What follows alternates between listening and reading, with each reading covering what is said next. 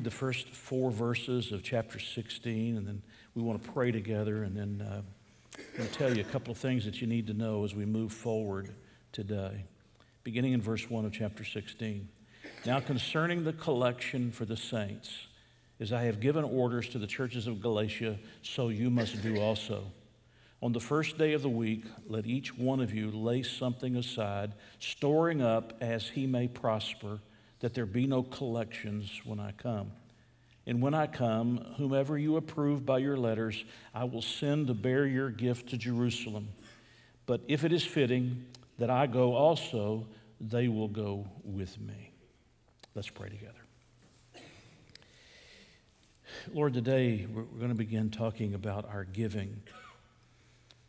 Since uh, the COVID of 2020, many churches like ours have not passed offering plates. We have placed boxes where people can give along the walls as they come in or they go out, or we've made it possible for and easier for those who want to give to be able to do so uh, electronically online. But Lord, we never want to forget the centrality and the significance of the worship of giving. And I pray, Lord, today as we begin talking about this matter for this week and next week, I pray, Lord, that you'll open our hearts to understand that a part of worship is not just how we give our time or how we give our talents, but it's how we give our treasures out of our resources. And I pray, Lord God, that you'll challenge us in this respect today. In your name I pray. Amen. I'm thankful that we live in a place where we get to see all four of the seasons of the year, right? Uh, winter and summer, spring and fall, and we get to experience a little bit of, of all of that. Of those four seasons, the one that I most uh, dread when it comes is winter. Uh, winter because it's extremely cold. Uh, it gets extremely cold, and I don't like to be cold. I remember when I first moved here 40, 41 years ago, I learned what snowbirds were. I'm not talking about the kind that fly in the air. I learned what snowbirds were, and I couldn't figure it out. Why do they leave at the beginning of winter go to Florida to the deep south and then come back at the end of the winter, right at the beginning of spring or in the middle of spring? And it just didn't make sense to me. Why do you want to do that every single year? But I can tell you, at 66 years of age, if I could do that, I'd do that. I don't like, I don't like to shiver. I don't like to be cold. I don't, I don't enjoy that. You can wrap up as much as you want to wrap up, but I'd much rather be warm than I had to be cold. The other part of the winter that's difficult for me, probably difficult for you, is that seasonal disorder kind of thing that goes on. You know, you get those long stretches of days that are cold, so you're not out as much as you'd like to be out. And then on top of that, the clouds are always there. You go out, and even on a sunny day, it doesn't look much like a sunny day because the clouds are obviously uh, covering the sun, keeping the sun from reaching us, the rays of the sun from reaching us fully as we would like for them to. And the, the result is that those days go on for several days in a row, and the result is we start getting depressed and sort of getting discouraged, right? Are, are, any of you like that, or am I the only one? And they tell me that you can sit in front of these lights, you can get these particular kinds of lights, and it sort of mimics the sunlight. Well, let me just tell you, they don't work.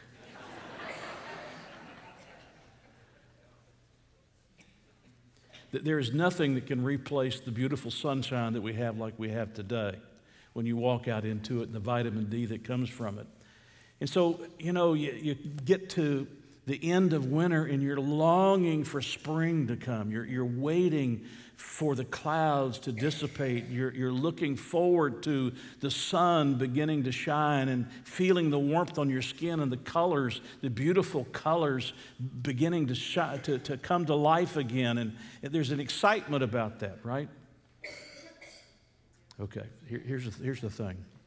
If you like winter, there's a place to repent right down here at the front. I use that as an analogy. Much of the body of 1 Corinthians has been like the winter, the cloud cover, the cold, the gray days. And you open the Bible and you start reading in those passages, and you hear correction after correction after correction about things that were going on in Corinth and in the church at Corinth. And it just, it just doesn't make you feel good sometimes when you read about some of the things that they were dealing with. But when you come to chapter 16, spring is on the horizon. And the clouds begin to abate, and the sun begins to shine again and you begin to feel a little bit of the warmth that you've missed throughout the body of this letter for the most part. And isn't it interesting, at least it is to me, that when the sun begins to shine again and the colors begin to burst again in the beauty of the flowers around, that the very first thing that he talks about is giving. It's giving.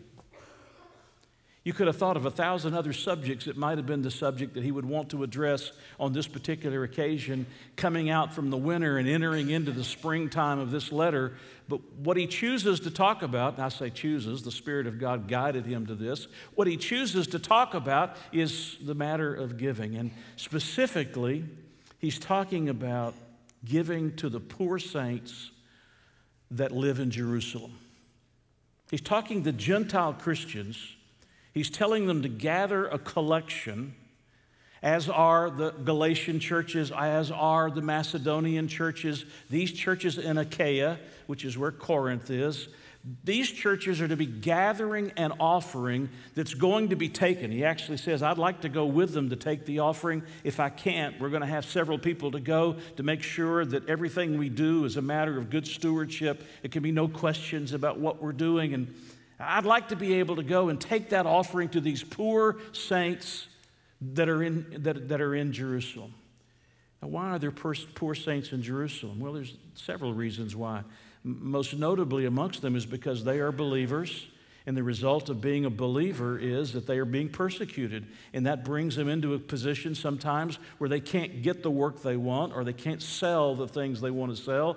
And the result is they don't have the resources to be able to take care of themselves. And of course, there's other reasons as well. But these are believers. And one of the greatest things Paul is looking at doing here saying to these Gentile believers to collect this offering and send it to the Jewish believers in Jerusalem is to show a unity you Gentiles recognize that the gospel came through Christ and Christ came through the Jewish people. And when you're giving to them and showing your love to them and the way you give to them, you're expressing your thanks to them, but you're also drawing yourselves into a unity. You're showing a unified front that this is not Jew or Gentile, these are the children of God, both Jew and Gentile. And so Paul writes them coming out of the winter of this letter and into the spring when the sun begins to shine again. And the very first thing he talks about is this collection. He uses that word twice this collection that's being made. Now, this is not their regular giving. This is not what they gave to support those who were the teachers of the church. This was a specific collection that was being given to the poor, the poor saints who, who were in Jerusalem. But from this giving and from this collection, we learn some principles about giving in general. And actually, there are seven words. You say, surely you're not going to get to all seven. I'm only going to get to one word today. But I'm going to give you all seven of these words to begin with because all of these words come out of these four verses. Most of them come out of verse 2 but they are principles that would be true for whatever giving we are doing, specifically the giving that we do to a local church. They are true for all of us, not just when there's a special collection being made, but when there's the weekly collection being made. And those principles are principles that should guide us in, in our giving. Now, if you're here and you're saying, every time I go to church, they preach on giving, you need to come to church more frequently because it has been since before 2020 that I last preached on giving. But you need to learn, all of us need to learn these principles. So I'm going to give you these seven words. One of them we're going to look at today because I want to spend more time on it because as I was studying it, God just, He was just working my heart over about this particular one. But, but, but I want to give you these seven words because I know some of you get really stressed out when you have blank lines and an outline and you don't have a word on that blank line. And, and I don't want you to go home stressed today because I want you to come back to give. The first word we're talking about here, our giving should be, the first word is enthusiastically. Enthusiastically. That's what we're going to talk today for most of our time. Secondly, our giving should be done systematically. On the first day of the week, we'll talk about that systematically. Thirdly, our giving should be done individually. Each one of you should be done individually. Our giving should be done proportionately as He's prospered you. It should be done proportionately. Our giving should be done quietly, lay by Him in store. It should be done quietly, it should be done sacrificially. That's not specifically in verse 2, but I'm going to show it to you when we get to it. And then finally, it should be done compassionately because you recognize the mission and the importance of that mission. And that mission is not just feeding the poor, the mission is bringing the gospel to those who desperately need Jesus. But today, we're just looking at the first one. Our giving should be done enthusiastically. Go back to the text with me for just a moment. Let me point out uh, something to you that I want you to see. You notice as he opens verse 1, he comes out of the winter time of all of these things that he's been talking about that are problems in the church at, at uh, Corinth. And he, he comes into the beginning of the spring, and the sun is shining again, and the flowers are beginning to grow. And the first thing he talks about is giving. You notice he begins that section, verse 1, by saying, Now concerning.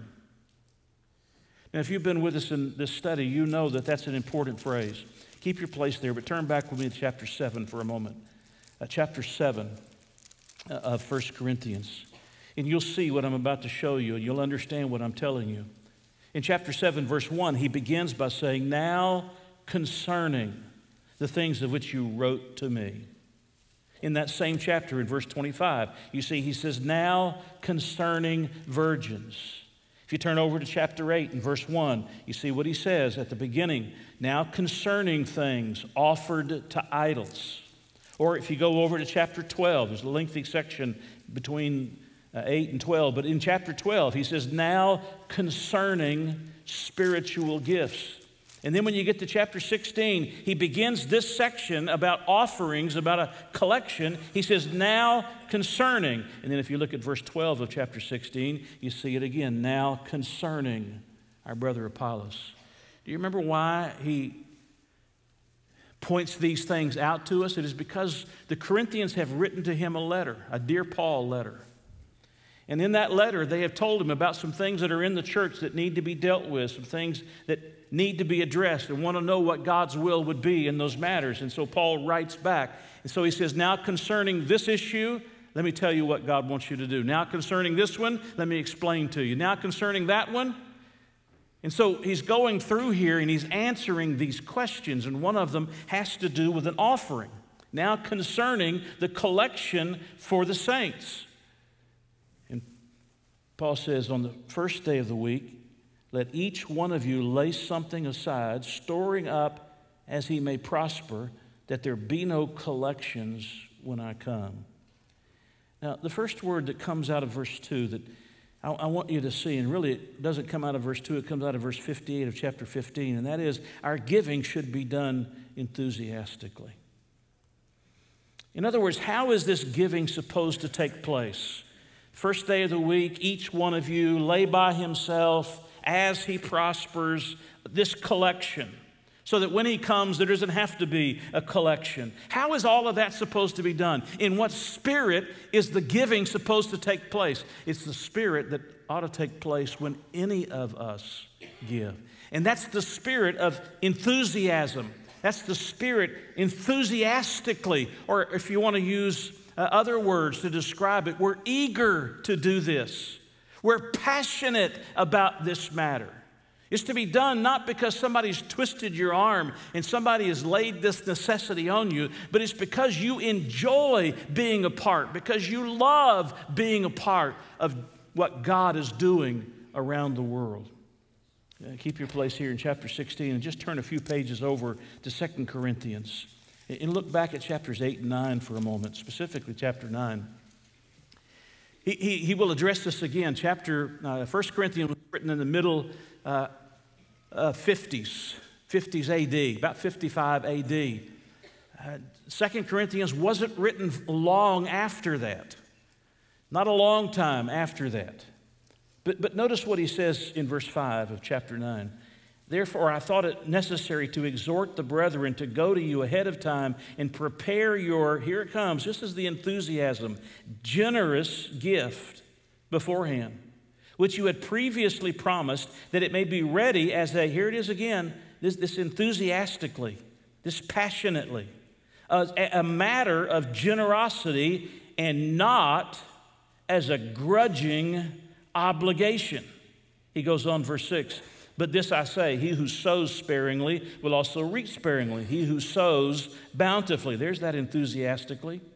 He sows bountifully will also reap bountifully. So let each one give as he purposes in his heart. Now, notice the words not grudgingly.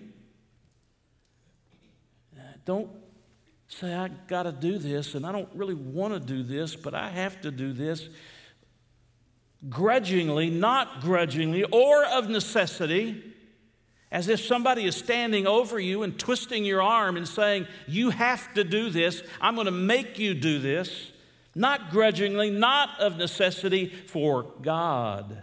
God. What kind of a, what kind of a giver does God love? God loves a cheerful giver. There's your enthusiastically, there's your passionately.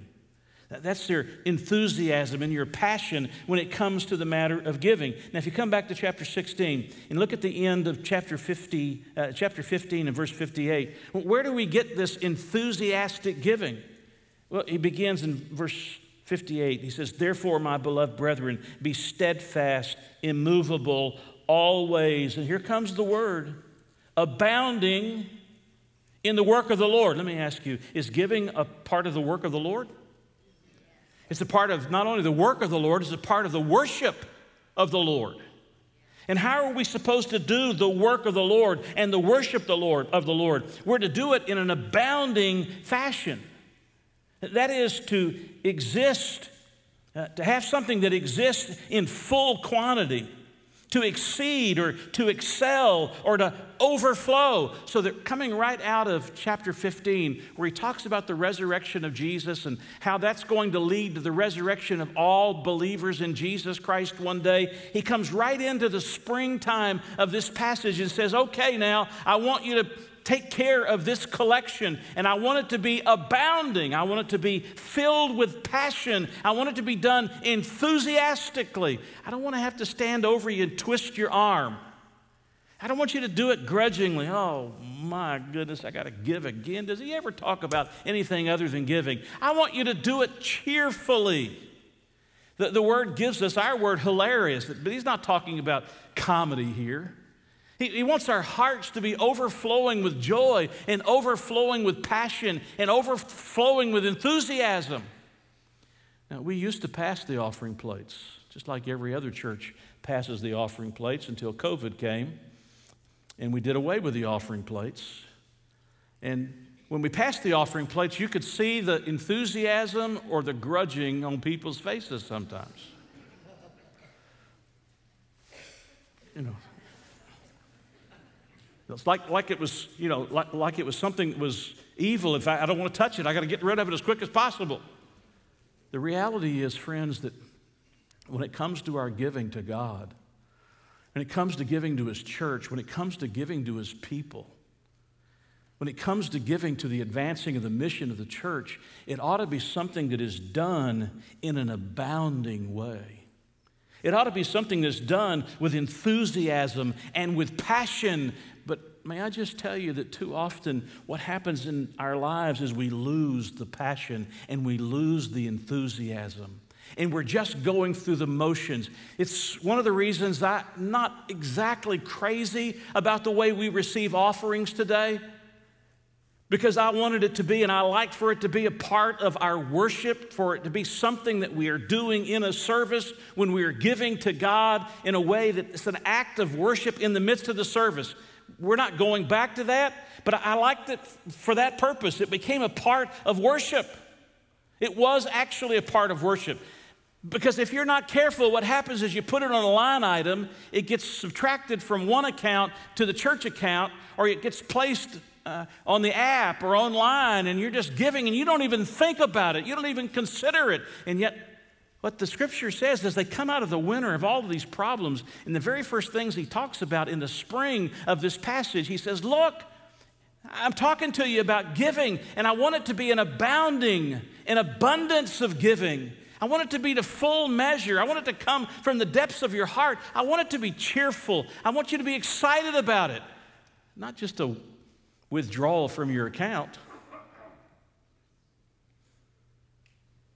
I want it to be something that you get excited about and you're, you're thrilled over. I get to be a part through giving to what God is doing in the world. I get to be a part of giving to people who are in need, the believers in Christ who are in need. I get to be a part. I'm enthusiastic. And sometimes, because we don't talk about giving as much as we used to talk about giving, because we don't pass offering plates like we used to talk, uh, pass offering plates, we, we forget that when the offering is given, it's not just a withdrawal, it's a worship of our hearts to God when we say to God, We're coming to give to you enthusiastically and passionately because you've given so much to us. You remember um, when you were first dating and maybe engaged, and you couldn't see enough of her, men? She couldn't see enough of you. You remember those days? You would have crossed hell and high water to have gotten to her. You would have done anything to be in her presence. You would have sat at the table across from her at a restaurant, and you would have never known there was any other woman in the restaurant. You would have looked across the table into her eyes, and the only person you could see was the person sitting across from you. And you didn't complain about how much the meal cost that she ordered. You were just glad that she was willing to be with you and that she was willing with the ring, if you're engaged, she was willing to be your wife and that she was going to walk down the aisle. I mean, you've looked in the mirror, you know what you really look like, and yet she saw in you something that you don't see when you look in the mirror. And you would do anything for. If it meant walking across a puddle of water, you'd take your coat off and you'd lay it across the puddle of water. I mean, when you left her house at night, this is uh, if you're if this is uh, if this is post or this is when cell phones exist. It, when you left her house at night, you get on your phone when you get in the car and you talk with her all the way you get to the house until you go into the house and you spend another hour or two talking to each other in the house. Or if it's pre cell phones like it was mine, you left her house, you drove the seven or eight miles through those country roads to your family house, you picked up that line that was connected to a wall with a dial on it like this, and you called her and you talked for a couple of hours. I mean, there was a passion to your relationship. Now, I understand that as you mature and you get older, passion is still there. It may just look different. But for too many people, the passion and the enthusiasm has gone out of their relationship and they're just living together. They share an address together, they share a dinner table together, they share the bills together, but they have very little passion for each other. And their marriage is existing, but that's about all that's happening. They're just existing in their relationship. What a shame that is. If that's the state of your marriage, ask God to light a new fire in your relationship of passion and enthusiasm for each other. Amen? I mean, men, uh, you, you ought to be willing to die for your wife. That's what Ephesians 5 says. Husbands, love your wives like Christ loves the church. What did, what, what did Christ do for the church? He was willing to die for his wife. It reminds me of a funny little story when Mary and I were newlyweds and we were living at the Bossa Nova apartments. Yeah, we lived at the Bossa Nova Apartments. Yeah, we, we lived at the Bossa Nova Apartments. That was, you had to dance in order to be able to live there. And one night we came home very late. I don't remember what time it was, but it was late, 11 o'clock, 11.30. We were, both got out of the car, and suddenly we heard two dogs barking like they were angry running toward us.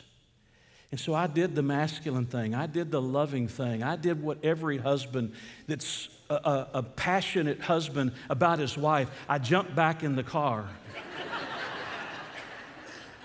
forgetting that the doors were locked on her side.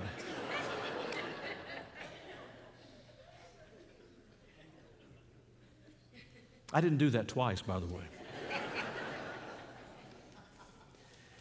the passion, the passion. Let me ask you a question. Are you passionate about being here today? Are you passionate about the worship of God today? Are you passionate about the preaching of the Word of God today? Are you passionate about the people of God? Are you passionate about the, about the mission you see, where the passion goes out, where the enthusiasm goes out, where you're just going through the motions and going through the actions, you, you might actually be giving. It might be a withdrawal from an account where you're simply paying a bill and you're taking care of responsibility. But the passion is gone from it. You're, you're not even listening to God, whether He might want you to do something else or something more. You're just doing what you have to do and you're checking off a box and you're feeling really good about yourself. But there isn't any passion to it. Paul comes to the spring of this letter, coming out of the winter of what's gone before. He comes to the spring of this letter, and he says, The very first thing I want you to think about is giving this collection that you're going to take. And I want it to be abundant. I want it to come from the fullness of your heart. I want you to be excited about it. I want you to have, I want you to have a thrill when you participate. I want there to be a passion in what you're doing. Passion. A passion is what you see at a football game. People pay big, big dollars to get seats at a football game. They go hours in advance to tailgate parties. Doesn't matter what the weather is cold, hot, raining, snowing.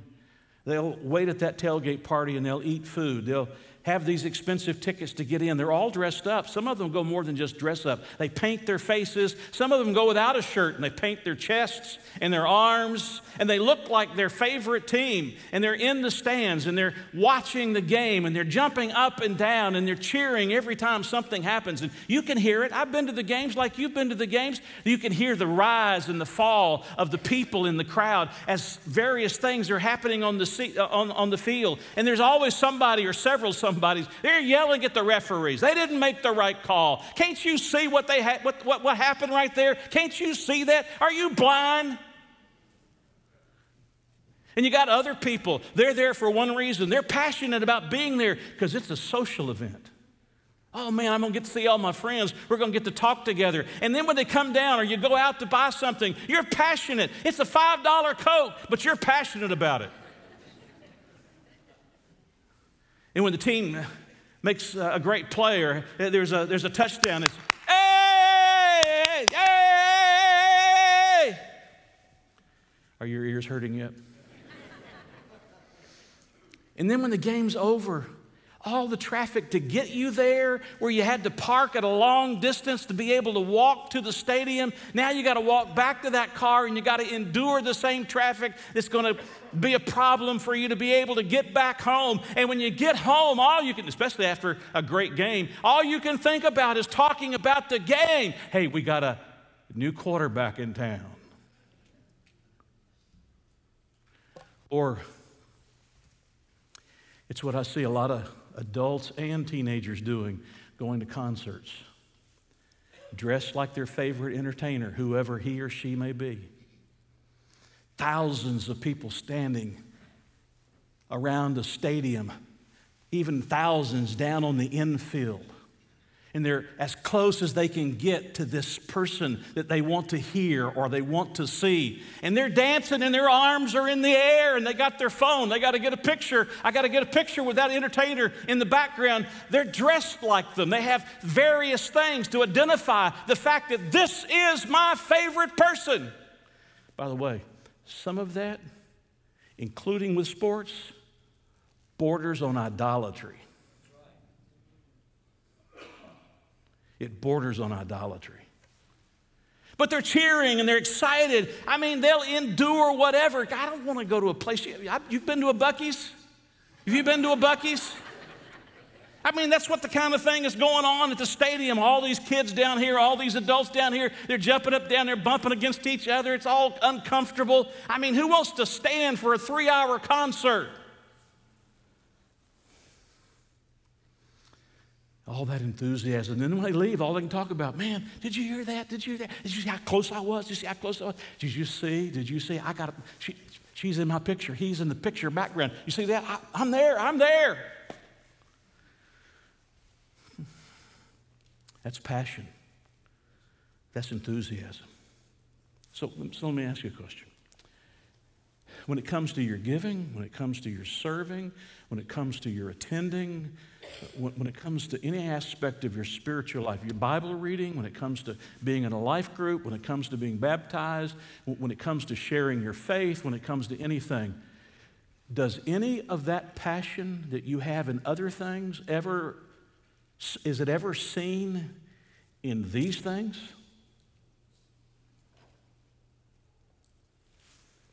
I want you to look down at verse 8 for a moment. Where is Paul? While he's writing this letter. I want you to look at it, verse 8. But I will tarry in what city? Say it out loud with me Ephesus. I'll tarry in Ephesus. Where's he writing this letter from? He's writing this letter from Ephesus. Do you know that Ephesus was an incredible church? Have you read the book of Ephesians? I mean, all of the incredible verses that are there Ephesians 2 8 9, for by grace are you saved through faith, and that not of yourselves. It's the gift of God, not of works, lest any man should boast. And he goes on, all of these incredible verses that are in Ephesians. This was a church that had passion. This was a church that had enthusiasm. This was a church that was filled with life and excited until you get to the end of the first century. Turn with me, if you will, back to the Revelation. Oh, have I mentioned that you should purchase my book on Revelation? so you'll understand chapter 2. And we're introduced at the end of the first century. We move from the middle of the first century. 40 or 45 years later, we move to the end of the first century. And notice what it says in chapter 2, verse 1 to the angel of the church of Ephesus, right?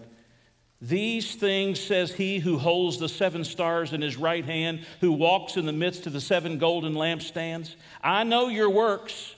So are they busy? Absolutely, they're busy. Your labor, are they working hard at it? Yeah, they're working hard at it. Your patience, they're enduring a lot of things. And that you cannot bear those who are evil. I mean, they're doctrinally sound. And you have tested those who say they are apostles and are not. They ought to do that. Not everybody that says they're a preacher you ought to be listening to, and have found them liars.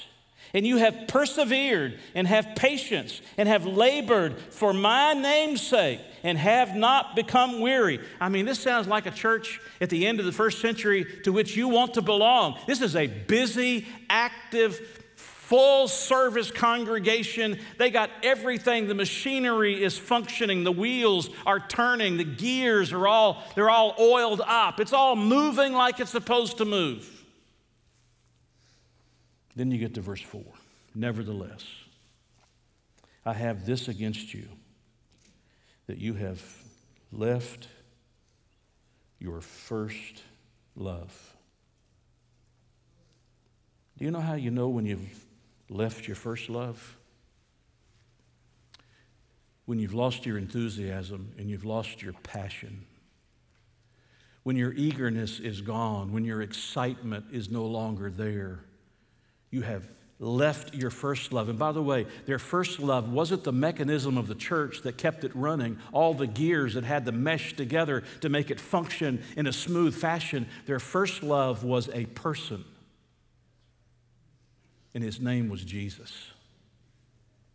And they'd gotten busy in all the things that were going on, and they had everything worked out. They could test everybody as to whether they were genuine or not, but they had left Jesus in the process. They were no longer passionate about Jesus. They were no longer eager about Him. They were no longer excited about Christ. They were no longer thrilled with the one who had saved them from their sins. They were going through the motions. They were doing all the right things, but it was just a withdrawal from the account. Oh, look here. I've got our bank statement. We gave to the church. It was just a withdrawal. Oh, I, I gotta, I gotta make sure that I put that giving online. I gotta make sure that I, I do that so that it's, it's repeated when it's supposed to be repeated. And it becomes something that's a matter of rote memory, a matter of just going through the motions rather than stopping to say, wait a minute, God. One of the greatest ways that you give me a privilege of being part of a church and the work of God through a church is to be able to give to the work of that church and to realize that my giving to that church enables that church to continue to reach out, not just locally, but internationally. Lord, this is an incredible opportunity. This is an incredible blessing. I am so thankful, Lord. I don't want this to ever become just the machinery that I go through. I want this to be something that my heart is in all the time. And I'm not just asking God, do I have to do this, Lord, or can I only do this? But you're asking God, Lord, what do you want me to do and how much do you want me to do? Because God, I want to be able to give enthusiastically. I want to give enthusiastically. Look back in your Bible to Exodus, Exodus chapter 35 and 36. I want to show you passion when it comes to giving, enthusiasm when it comes to giving, excitement when it comes to giving. Paul is writing to these Christians. They've just come out of the winter of all these problems that Paul's been addressing. They're entering into that warmer spring, and the flowers are beginning to bloom. And the first thing he reminds them about is their giving. And he gives them principles related to their giving that all of us ought to learn so that all of us learn to give in the way that Paul was teaching them to give. In the middle of the book of Exodus, you know the story that Moses has been to the top of the mountain, the mountain of God. He's met with God. God has given him the commandments, the Ten Commandments. God has given him the law that'll govern his people. You remember, they were in Egypt in bondage. God set them free, brought them across the Red Sea, brought, brought them through the Red Sea, brought them out here into the wilderness. Now they're waiting for God to tell them what to do next. And Moses goes up into the mountain, up into the cloud to meet with God. And he gets the law, the Ten Commandments, and all of the law, and he gets the pattern or the plan the architectural layout for the way the tabernacle, because God's going to be at the center of this people. Everywhere they stop, they're going to stop and put God at the center of the camp. Whenever God lifts, His presence lifts and moves, they're going to pick up their things and they're going to move with God. They're going to do what God says. They're excited about God. They're excited about this tabernacle that God has given them the pattern to build. But to build that tabernacle, they got to have the resources to do that, right? By the way, God always provides the resources. You know, on the way out of Egypt, the Egyptians were just giving them anything and everything. Just go, just go. We want you out of here. We don't want any more of these plagues. Just take it, just take it. It's yours. Go on. And God was providing for them on this trip. But I want you to notice just some words that go through here. Chapter 35, verse 5. It says, Take from among you an offering. They're going to build a tabernacle now. Take from among you an offering to the Lord. Whoever is of a, here's the word, willing Circle that word, willing heart. You look over at verse 21. Then everyone came whose heart was stirred, and everyone whose spirit was, here it is, willing. And they brought the Lord's offering. Down to verse 22. They came, both men and women, as many as had a, what kind of a heart, church? A willing heart. You go down to verse 29, same chapter. The children of Israel brought a willing, a free will offering to the Lord. All the men and women whose hearts were, what's the word? They, do y'all see the word? Willing. They were willing. Look over chapter 36. The middle of, uh, at the end of verse 2, everyone whose heart was stirred. Verse 3, from Moses all the offering. At the end of verse 3, they continued bringing to him free will offerings every morning. Wow. Can you imagine? Just, just imagine uh, the coffee place down here when cars are lined up, waiting to get coffee on both sides. There's a line of people, and they've brought their gifts every morning.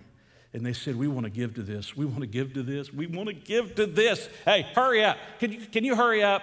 I, I want to give. I don't think they said that. Doesn't say that they said that, but I'm dramatizing it. So stay with me. Here, I want to give to you. I want to give to you. I want to give to you. I want to give to you. Hey. Notice verse 4. Then all the craftsmen who were doing all the work of the sanctuary came, each from the work he was doing, and they spoke to Moses, saying, Here it comes. The people bring much more than enough. I don't know any church in America that can say that. The people bring much more than enough for the service of the work which the Lord commanded us to do. So Moses gave a commandment, and they, Moses gives a commandment stop giving, stop giving. That's enough, that's enough. Turn around, go back. Take it back with you. And they caused it to be proclaimed throughout the camp, saying, Let neither man nor woman do any more work for the offering of the sanctuary. And the people were restrained from bringing. So let me just say to you today please don't give anymore. We have all the money we need to do everything we want to do, and we'll tell you when we need you to give again. Have you ever heard a pastor say that? No, the opposite's usually true. And why would they have been given? Look at verse 7. For the material they had, they had sufficient for all the work to be done, indeed too much. Why, why? Why would they have too much? I mean, because they were eager, they were passionate, they were excited.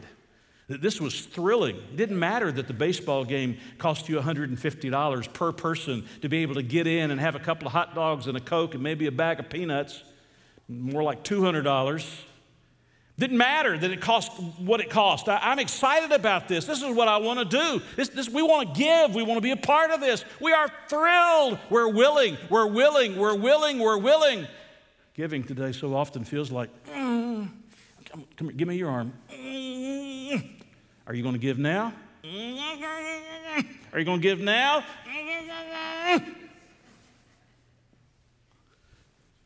Paul says, he comes out of the winter of dealing with all of these problems. And he comes into the spring, and the sun is out, and the flowers are beginning to pop with color. And the very first thing he talks about is giving. And he says, when you give, I want you to do it enthusiastically. It's not just a withdrawal from your account, it comes from your heart. It's something you want to do, it's something you love to do. It's not something you, oh, I got 10%, let me make sure 10%. No, no, no, no that, that would be 10.01%. I don't want to do that. I don't want to do that. I got just 10% or 5%. I, I don't want to go over. That's not the way God intends for us to give. Are y'all with me?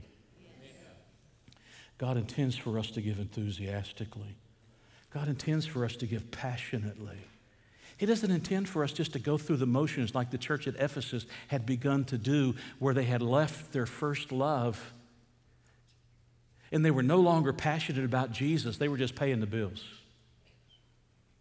God intends for us to be so in love with Jesus and what Jesus has done for us that we understand the significance and the importance of what He's given us to do. And it is the great privilege and the great honor to be able to give to God, not as little as I can give to God, but to give to God as much as I can give to God. And to do it with a great old big smile on my face and say, What a privilege! What a privilege it is.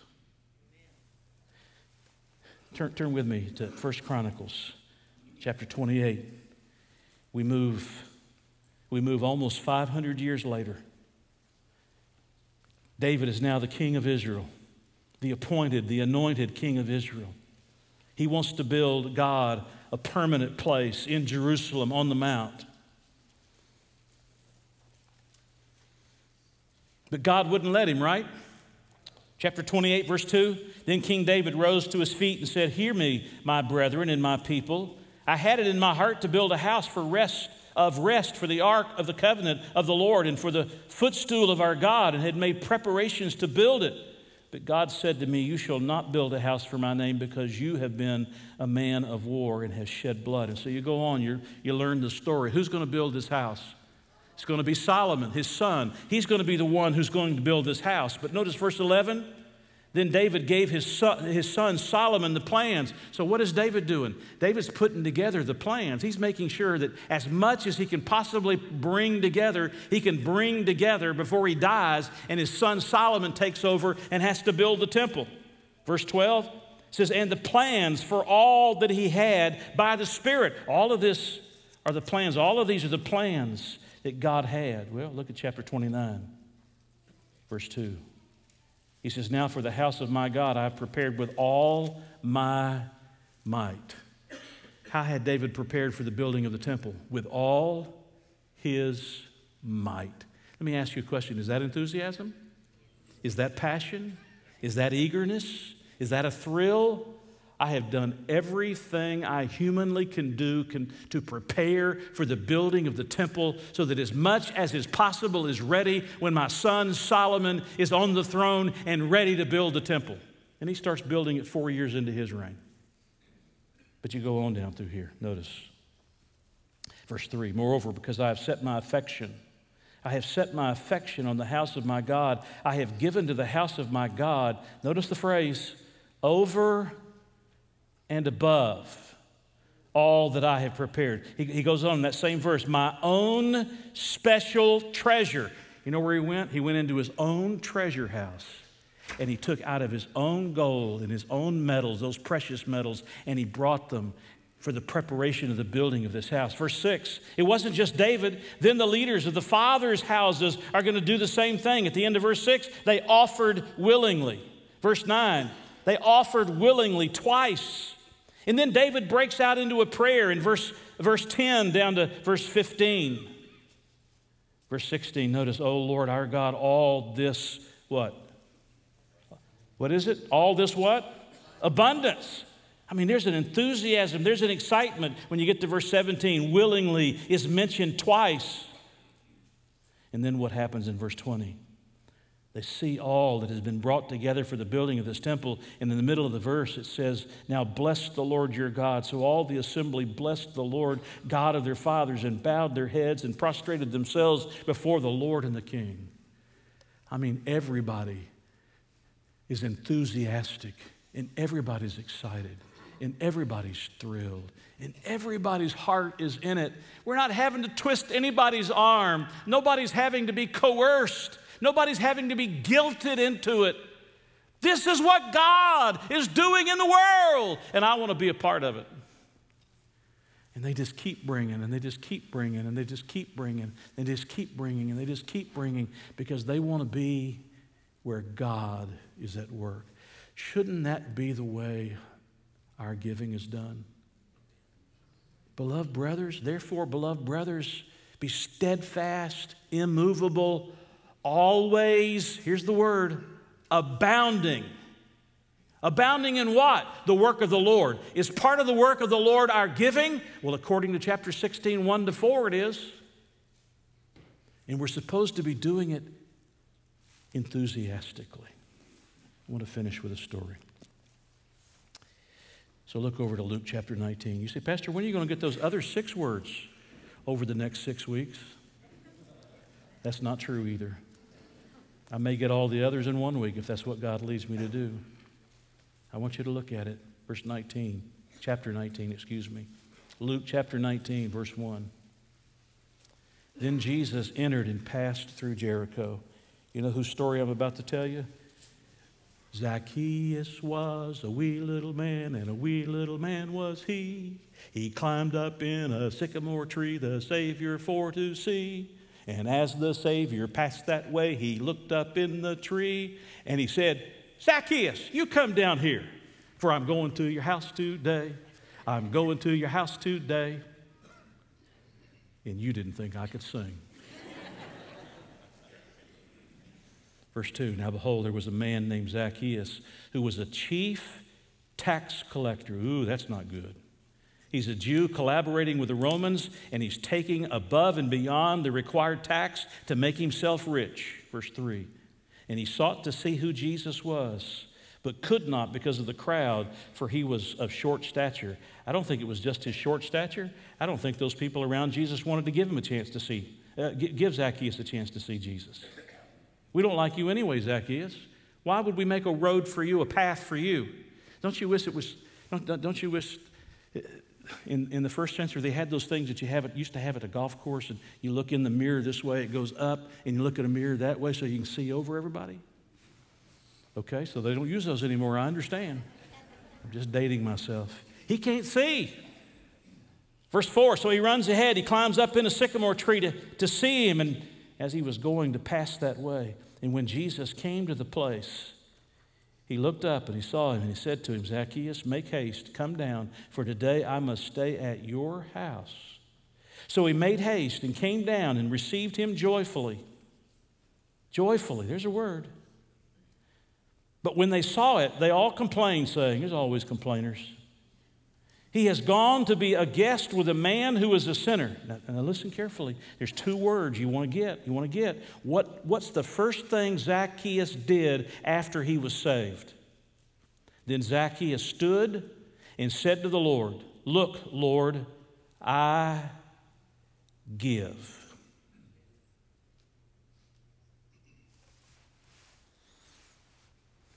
The very first thing Zacchaeus did after he experienced the saving grace of Jesus Christ, he gave.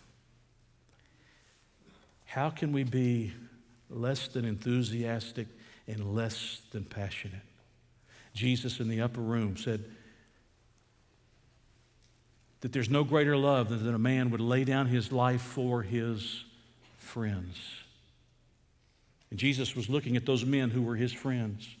He knew he was about to lay down his life. But Paul ups the ante in, in Romans chapter 5. He says, But God demonstrated his love toward us in that while we were yet sinners, not friends, while we were sinners, Christ died for us. How can our giving just be a check, checked box? I've done my job, done my job. Oh, uh, there's the withdrawal. It's done. Oh, I, I put it in the box. I put it in the box. How can it not be something that comes from the depths of our heart that says, You've saved me from my sins and given me eternal life? And reserve for me a home with you forever and ever and ever. And you are now my Father. This is the greatest privilege. You said the one thing in this world you were going to build is your church. And now I get the privilege and I get the honor and the joy and the enthusiastic, uh, passionate uh, desire to give to you, God. I don't want to give to you just what I got to give to you. I want to give to you as much as I can give to you. I don't want to be like the Ephesians that have left their first love. Who was their first love? Jesus.